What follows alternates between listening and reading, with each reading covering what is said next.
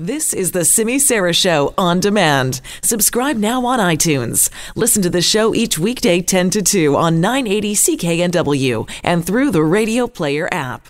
Well, no matter where you live, you probably pay attention to the property taxes, uh, how much they go up every year, if they go up every year. There was a big story just a few weeks ago when Brad West, the mayor of Port Coquitlam, put the news out that the property taxes in that city were going to go up. I believe it was 0.48%, and had a lot of people questioning, well, why can't that be the increase or the amount in every other municipality and city? And we're talking about this now because Vancouver City Hall today, the issue of not raising taxes more than 5%, limiting the property tax rate increase is on hand. And joining me to talk a little bit more about this is Sarah Kirby-Yung, who is a Vancouver City Councillor. Councillor, thanks so much for taking some time with us.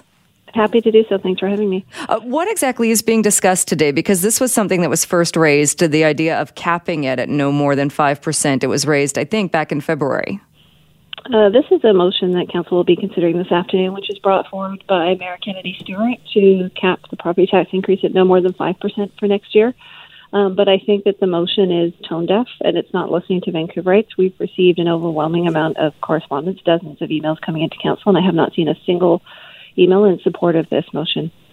Well, it, it seems like a strange number because it wasn't that long ago the residents of Vancouver were told your taxes are going up 4.2. And this was a few years ago. But even then, that was deemed a very big increase and people weren't happy about that. Then residents were told it's going to be 8.2. No, wait, we've got it back down to seven. Uh, so to say that it's not going to be more than five, five is still a pretty big increase for people. It's a big increase. It's much higher than the rate, the consumer price index, or the rate of inflation. It's higher than people are receiving in terms of salary increases if they're lucky enough to get one.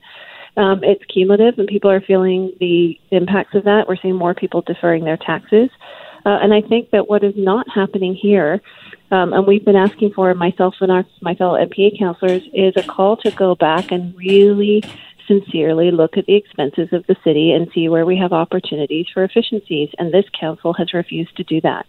And I think when we're hearing loud and clear from the public that this is not sustainable, it's not affordable. Um, we had the mayor and Councillor Carr that spoke out very strongly at the beginning of the 2020 budget process in support of higher increases when we're looking at almost 10% at that point. Um, you know, it was 8.2, 8.9, 10%. And they said they thought that was fine. Now we have the mayor suggesting five no more than five. And when asked how did he determine that, he said it was a bit of a finger in the wind exercise. Well, when I last time I checked, budgeting when you're responsible for the finances of a major city like Vancouver needs to be a lot more um, responsible, a lot more detailed than that. And I think the citizens of Vancouver deserve us to look at our expenses. We haven't done that yet. Have you looked at when you say that uh, what would be better would be to go back and look at different areas and see where there are areas where there could be cost efficiencies? Have you had a chance to do that or see any areas where you think that's possible? We've asked repeatedly to go back and do that and have a genuine exercise to look at what are the core functions that the city has to deliver according to the Vancouver Charter and what citizens expect and what do those add up to as a baseline? Um, and then what is it that the city wants to do on top of that? So think about things like fire, police, running your libraries, community centers, parks and recreation, the things that citizens and residents um, taking care of your streets, your garbage collection pickup really value and they expect the city government to do. Um, and let's do zero based budgeting. Look at that, say what are those numbers, and then what do we need to to do in addition to address the priorities the most important priorities in the city of Vancouver. So dealing with things like housing affordability and homelessness.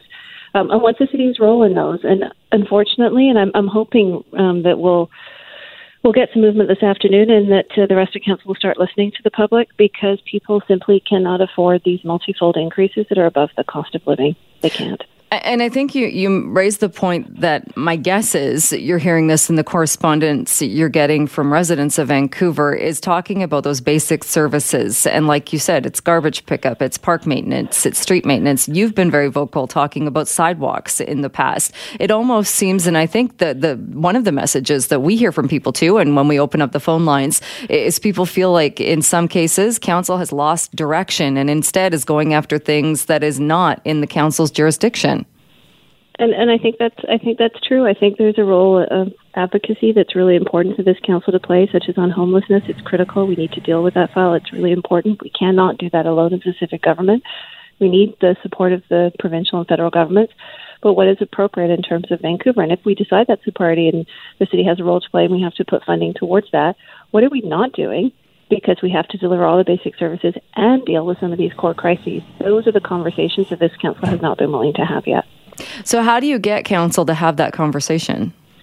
Well, I think you keep the pressure up. I think the fact the mayor has brought this motion forward shows that he honestly was feeling the pressure from residents. Um, people were really vocal and really appalled that council supported a higher increase. I didn't. I and my colleagues voted against it.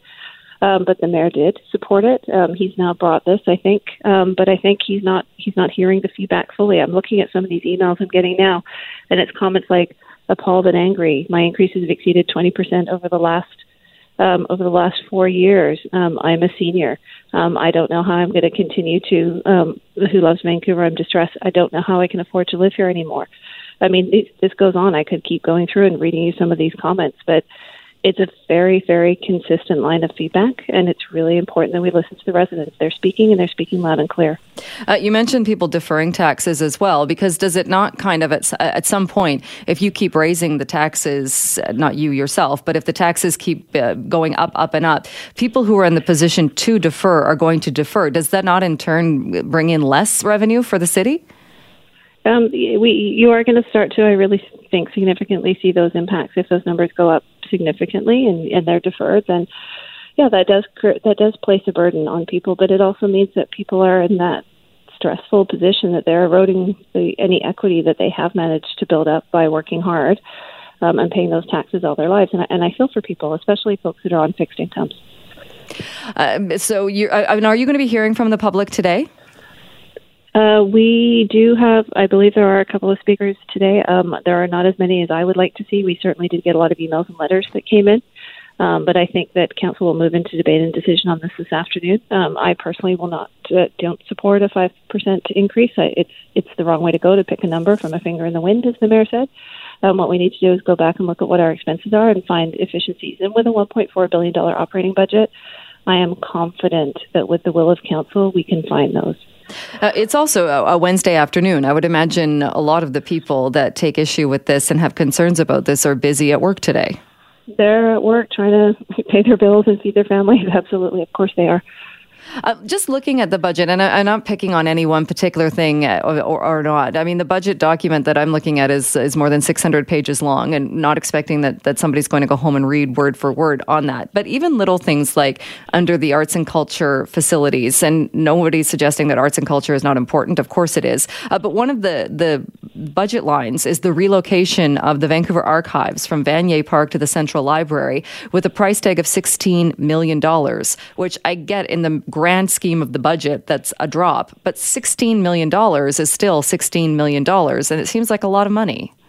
Uh, it is a lot of money, and I think that, uh, and I do believe in, in, sort of retaining our heritage, but I think that some of those conversations we can have also around timing of some of the working capital projects. You just raised one example, um, but work can also be phased and paced. In order to achieve a 1% savings in the actual tax increase to residents, that equates to about 8 or $9 million.